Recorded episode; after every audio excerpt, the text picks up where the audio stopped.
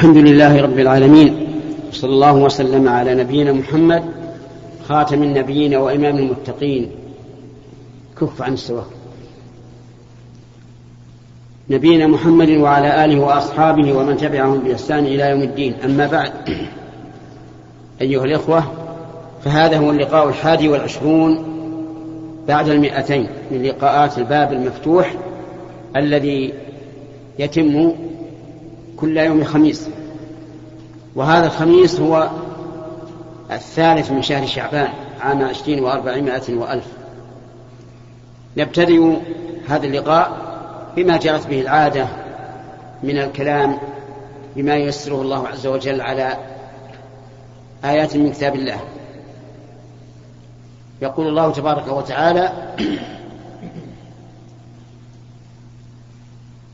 ما أصاب من مصيبة في الأرض ولا في أنفسكم إلا في كتاب من قبل أن نبرأها إن ذلك على الله يسير. لكي لا تأسوا على ما فاتكم ولا تفرحوا بما آتاكم والله لا يحب كل مختال فخور. الذين يبخلون ويأمرون الناس بالبخل يبخلون أي يمنعون ما يجب عليهم بذله من مال وجاه وعلم.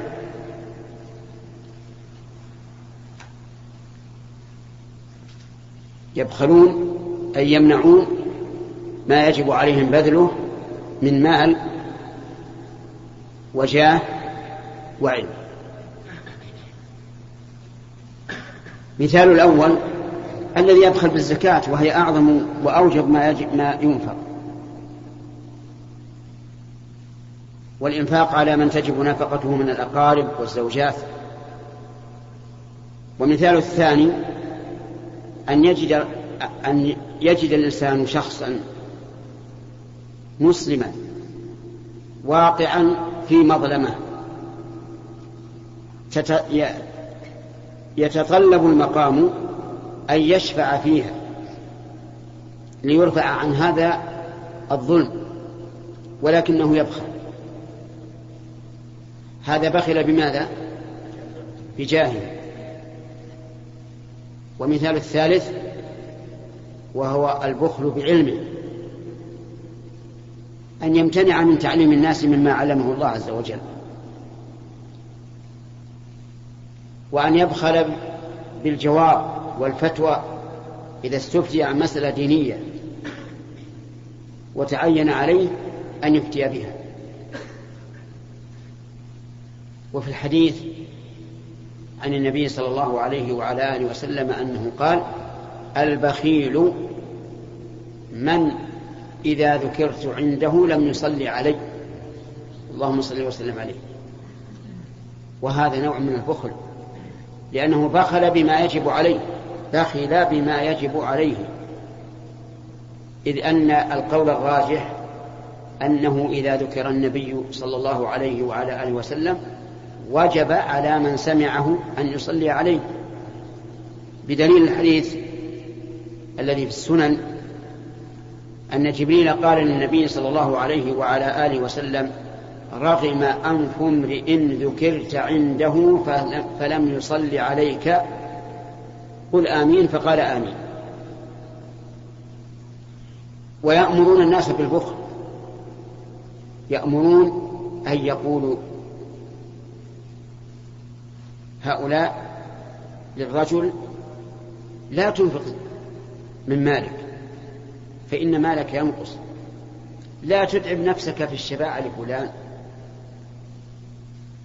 لا تتعب نفسك في تعليم العلم.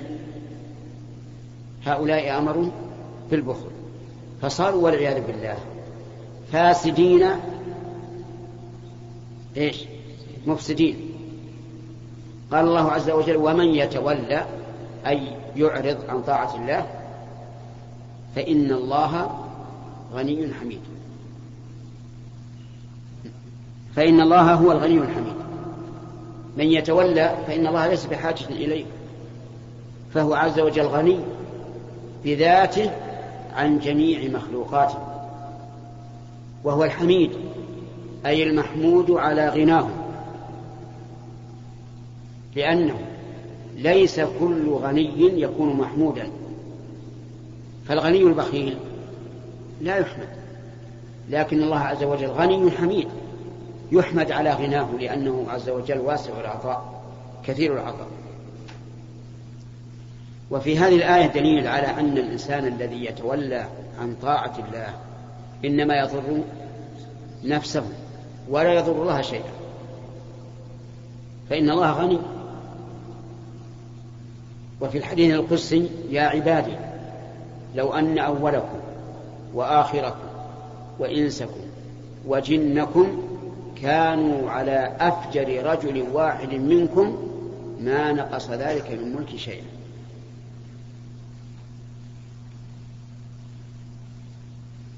ومن يتولى فإن الله هو الغني الحميد. لقد أرسلنا رسلنا بالبينات. وأنزلنا معهم الكتاب والميزان ليقوم الناس بالقسط. وأنزلنا الحديد فيه بأس شديد ومنافع للناس. وليعلم الله من ينصره ورسله بالغيب. إن الله قوي عزيز. قوله جل وعلا لقد أرسلنا رسلنا بالبينات هذه جملة مؤكدة. مؤكدة بالله. وقد والقسم. المقدر لأن مثل هذه الجملة يقدر فيها قسم.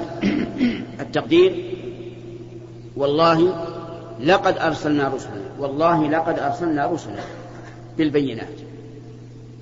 ولعل قائل منكم يقول كيف يقسم الله عز وجل؟ كيف يؤكد الله خبره بالقسم وهو الصادق بدون ذلك؟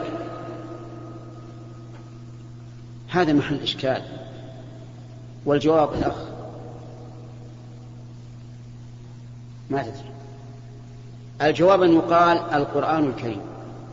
نزل تقدم عشان تساوي الناس. نزل بلسان عربي مبين.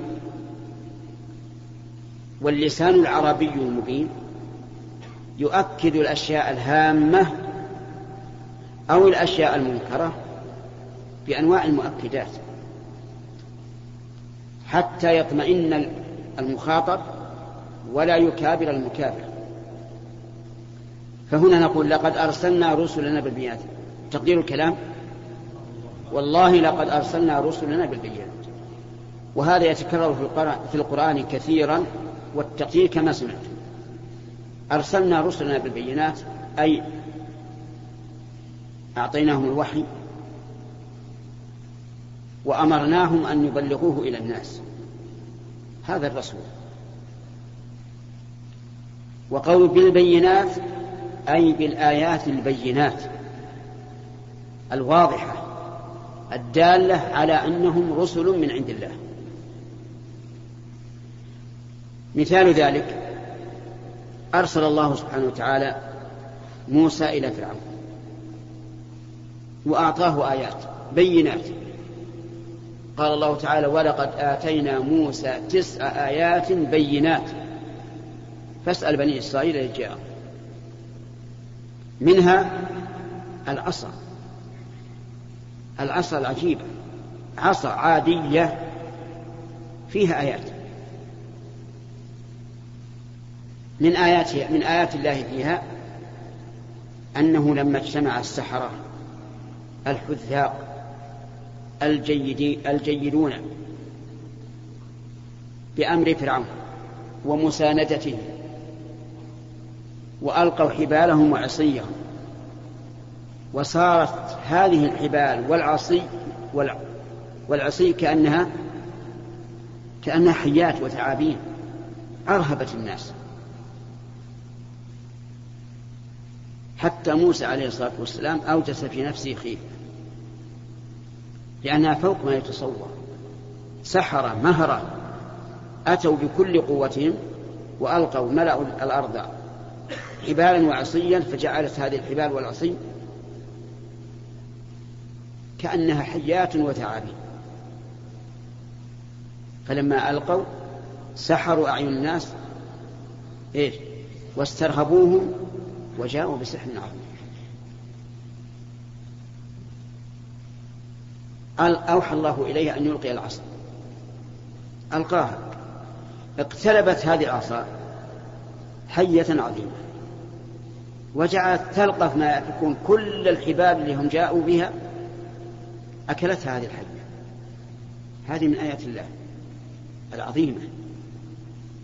كيف تكون هذه الحية تأكل كل الدنيا هذه؟ أين أين تذهب؟ لكنها والله أعلم أن بمجرد ما تأكلها تكون كالبخار. تذهب. وإلا فإن بطن هذه الحية لا يملأ لا نعم لا يسعها لكن هذه آية. أليس كذلك يا جماعة؟ أنتم الآن تتصورون هذه الواقعة خبرا. لكن ما ظنكم لو رأيتموها نظرا؟ كان الأمر أشد وأعظم. نحن الآن لا نتصورها إلا إلا في الخبر وفي الذهن فقط. لكن لو لو تشاهد الموضوع عرفت أنها آية عظيمة. الآية الثانية في هذه العصر. أنه أن موسى استسقاه قومه طلبوا منه الماء. فضرب حجرا. حجرا من الأحجار. فتفجر عيونا.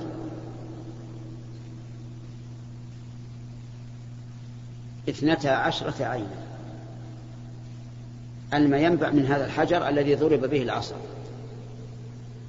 لأن بني إسرائيل كانوا اثني عشر نقيبا. أليس هذا آية؟ بلى. حجر أصم تنبع منه العيون بدون حفار وبدون أي شيء. آية من آيات الله. الآية الثالثة. أن موسى عليه الصلاة والسلام لما أدركه فرعون.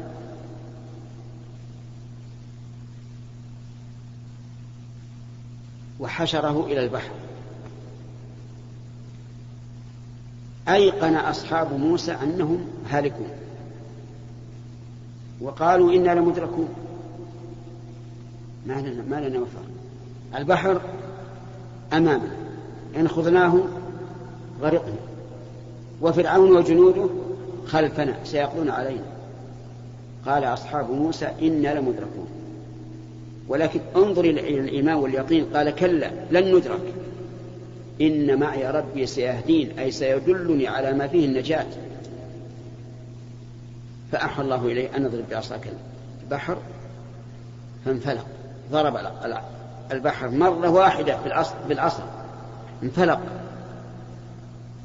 اثني, عشر طريقا على عدم نقباء من بني إسرائيل. اثني عشر طريقا. كان كل فرق كالطود العظيم أي كالجبل العظيم. الأرض في الحال يبست. فاضرب لهم طريقا في البحر يبسا. والماء على أيمانهم وعن شمائلهم كالجبال. وانظر إلى الإيمان أيضا. كيف دخلوا في هذه الطرق والمياه؟ على أيمانهم وعلى شمائلهم. لكن الإيمان لأنهم عرفوا أنهم ناجون ولا بد. هذه من آيات الله عز وجل. عيسى بن مريم عليه الصلاة والسلام أعطاه الله تعالى آيات بينات. كان يبرئ الأكمة يبرئ الأكمة والأبرص بإذن الله. وهذان الداءان لا لا حيلة للأطباء فيهما إلى الآن. اللهم إلا الأكمة ربما طيب. كان يحيي الموتى بإذن الله. يقول للجنازة أمام الناس احيي فتحيا بإذن الله. كان يخرج الموتى من قبورهم. يقف على القبر ويأمر صاحب القبر أن يخرج ويخرج حيا. من يستطيع هذا؟ إلا الله عز وجل. جعله الله آت لهذا النبي. كان يخلق من الطير من الطين. من الطين كهيئة الطير فينفخه فيطير. يطير. قال الله عز وجل فيكون طيرا بإذن الله وفي قراءة ثانية يكون طائرا. وإذا جمعت بين القراءتين صار المعنى صار طيرا بإذن الله يطير لأنه ما كل طير يطير. النعامة لها جناح ولكن ما تطير. لكن يكون طيرا يطير يشاهد في الجو وهو خلقه من من طين. من يقدر على هذا؟ بعث بعد الموت وإيجاد من العدم. هذا لا يقدر عليه إلا الله. جعله الله آية لعيسى. فإن قال قائل لماذا خص الله موسى بالعصا وخص عيسى بهذه بإحياء الموتى وخلق الطيور؟ قال أهل العلم إن الله عز وجل حكيم. يجعل لكل نبي من الآيات ما يناسب الوقت وحال الناس حتى يعجزهم. يقولون إن السحر ترقى إلى حد بعيد في عهد موسى. فأراهم الله آية يعجزون عنها بسحرهم ولهذا قال السحرة في قصة موسى السحرة العارفون بالسحر ما ملكوا أنفسهم إلا أن يؤمنوا. ألقي السحرة ساجدين. ألقي ألقوا ساجدين. ما سجدوا كأنهم بغير اختيار. شدهوا فسجدوا. وقالوا إعلانا آمنا برب العالمين رب موسى وهارون. عيسى عليه السلام ترقى في عهده الطب ترقيا عظيما. فأعطاه آية فأعطاه الله تعالى آية لا يستطيع الأطباء أن يأتوا بمثلها أما محمد صلى الله عليه وعلى آله وسلم فإنه بعث في زمن البلاغة العظيمة التي ترقت إلى أعلى ما يكون في العرب واللسان العربي أفصح الألسنة وأدلها على ما في الضمير. فبعثه الله عز وجل بعثه الله عز وجل بقرآن كريم أعجز العرب أن يأتوا بمثله ولن يأتي أحد بمثله. لا الجن ولا الإنس. قال الله عز وجل قل لأن اجتمعت الإنس والجن على أن يأتوا بمثل هذا القرآن. لا يأتون بمثله كم؟ ولو كان بعضهم لبعض ظهيرا لو بعض يعلم بعض ما يأتون بمثله. وصدق الله عز وجل. القرآن كلام الله فكما أن الله ليس كمثله شيء فكلامه ليس كمثله كلام. لقد أرسلنا رسلنا بالبيان. وفي الحديث عن النبي صلى الله عليه وسلم أن الله تعالى ما بعث نبيا إلا آتاه من الآيات ما يؤمن على مثله البشر حتى تقوم الحجة. قال وإنما الذي أوتيته وحي أوحاه الله إلي فأرجو أن أكون أكثرهم تابعا. وحصل ما توقع والحمد لله. وما رجاء أكثر الأنبياء تابعا هم هو محمد صلى الله عليه وعلى آله وسلم لأن آية لأن آيته الكبرى هو هي القرآن العظيم. القرآن العظيم باق. كل الناس يقرؤونه ويستنتجون منه. من الآيات ما يزدادون به إيمانا ويعلمون به صدق النبي صلى الله عليه وعلى آله وسلم. فإن قال قائل ما ما الحاجة إلى إلى إعطاء الأنبياء آيات؟ إن الحاجة واقع بل للضرورة بل للعقل أيضا لأنه ليس من العقل أن يأتي شخص ويقول إنه رسول ثم يتبع لا بد أن يكون هناك بينة تدل على أنه رسول أفهمتم؟ لو جاء إنسان في غير في غير أمة محمد عليه الصلاة والسلام وقال إنه رسول ولم يأتي بآية فالناس معذورون إذا لم يتبعوه. وإلا لكان كل واحد يدعي أنه رسول. أما بعد النبي صلى الله عليه وسلم فالنبوة انقطعت لأنه كان خاتم النبيين.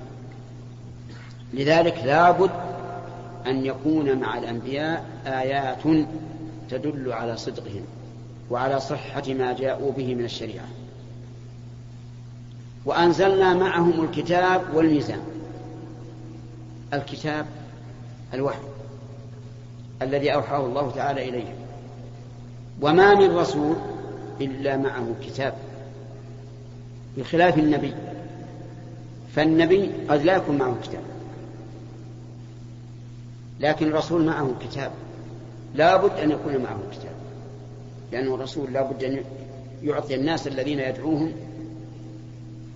ما يشاهدونه بأعينهم. وقول الكتاب هل هو واحد أو المراد الجنس؟ نعم. المراد الجنس يعني الكتب. لأنه قال رسلنا بالبينات وأنزلنا معهم الكتاب. ما هو ليس كتاب واحد بل كل رسول معه كتاب. وقول والميزان أي العدل الذي توزن به الأشياء ويعرف قدرها وحالها وهذا يدل دلالة واضحة على أن القياس الصحيح مما بعث به الرسل. لأن القياس تسوية فرع بأصل في حكم لعلة جامعة. وقد قال الله عز وجل أنزلنا معهم الكتاب والميزان أي العدل والمقايسة بين الأمور ليقوم الناس بالقسط أي ليقوم الناس في الدين والدنيا بالقسط بالعدل في حق الله وفي حق العباد. فما هو العدل في حق الله؟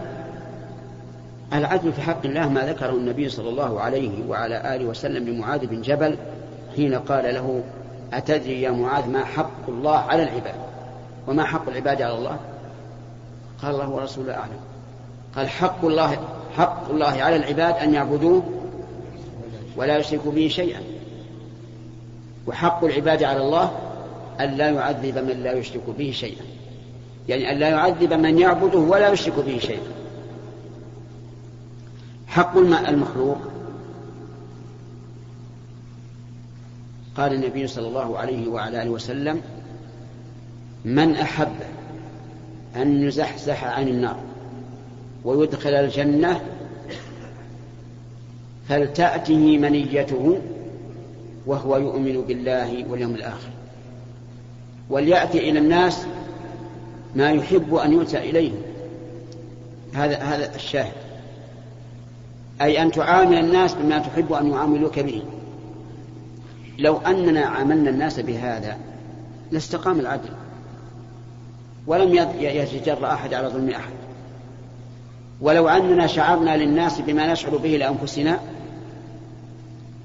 لحلت في قلوبنا الرحمة. والتواضع. لأن كل إنسان يحب أن يعامله أن يعامله الناس بالرحمة والتواضع فعامل الناس أيضا بالرحمة والتواضع. ثم ذكر الله تبارك وتعالى ما يحصل به النصر من جهة أخرى لأن النصر يكون بالوحي ويكون بالبأس.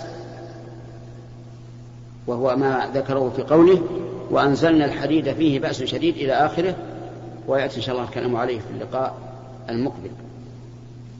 نتفرغ الآن للأسئلة. والأسئلة للضيوف. ولكل ضيف سؤال واحد. نعم. فضيلة الشيخ هل الذكر بعد إقامة الصلاة كقوله اللهم رب هذه الدعوة التامة أو قوله أقامه الله ودامه أم هل السكوت أفضل من ذلك؟ نعم. هذا جواب هذا السؤال ينبني على صحة الحديث الوارد في ذلك.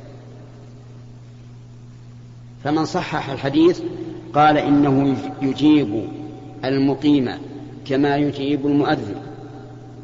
ويدعو ويقول في الإقامة أقامها الله وأدامه. ويدعو بعد انتهاء الإقامة بما يدعو به بعد انتهاء الأذان. لكن الحديث ضعيف. والقول الراجح أنه لا يقول شيئا. لا يتابع المقيم ولا يدعو بدعاء بدعاء الأذان. فضيلة يا شيخنا أحسن الله إليك. رجل يريد إخراج مال زكاة ماله وله قريب من أهل الزكاة ولكن هذا القريب لا يحسن التصرف بالمال. فلو أعطي ما يكفيه شهر لأنفقه في أسبوع. فهل لهذا المزكي أن يبقي المال لديه ولو لعدة شهور ينفق منه على قريبه حسب حاجته. نعم. بعد تمام. السؤال يقول إنسان عنده زكاة مال وله قريب لكن هذا القريب أخرق لو أعطاه زكاته لأنفقها في في أسبوع أنفق نفقة الشهر في أسبوع فهل له أن يقسطها عليه حسب حاجته؟ والجواب إذا كان له ولاية على هذا القريب فلا بأس. وإن لم يكن له ولاية فيعطيه ما ما يحتاجه في مدة قليلة ويصرف الباقي إلى غيره من الفقراء. واضح السؤال الجواب؟ فضيلة الشيخ آه، رجل آه، صلى العصر وجاء خلفه رجلان ثم صلى معه وهو يتم صلاة العصر. فلما قام من التشهد الأول جلس الرجلان حتى أتى بالركعتين ثم سلم فسلم معه. فما حكم صلاتهما؟ يعني أنهما مسافران. نعم.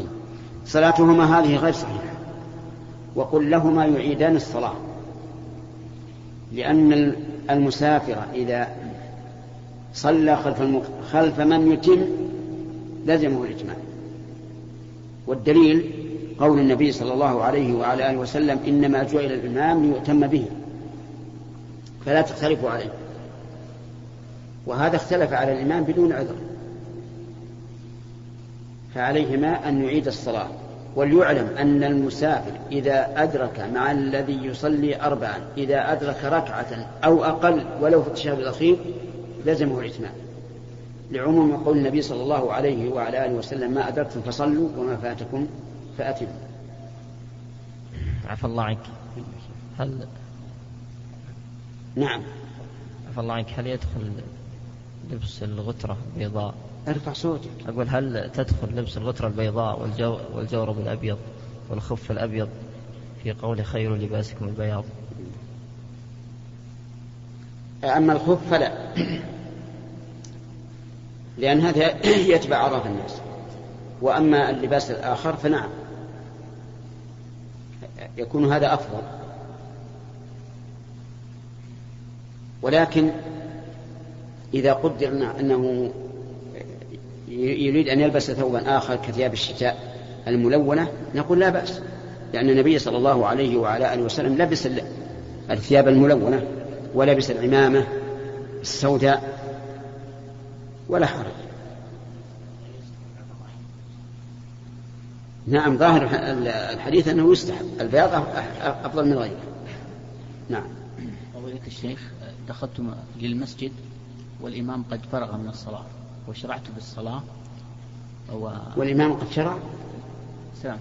أنت والإمام قد شرع في الصلاة. عفوا فرق من الصلاة.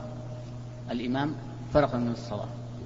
ودخلت المسجد أنا والإمام قد فرق من الصلاة وشرعت أنا في الصلاة. وإذ بإثنان بعدي يدخلون في في صلاة ثانية. جماعة فما الحكم بالنسبة للصلاة؟ هذا يقول إنه فاتته الصلاة مع الجماعة. ولما شرع في الصلاة أتى رجلان يصليان جماعة. هل ينصرف من صلاته أو يتم صلاته؟ الجواب إن أتم صلاته فلا حرج عليه وإن انصرف من آه، منها وابتدأ الصلاة من جديد مع الذين مع الذين دخلا فلا حرج. لأن أجر الصلاة الأولى انتهى.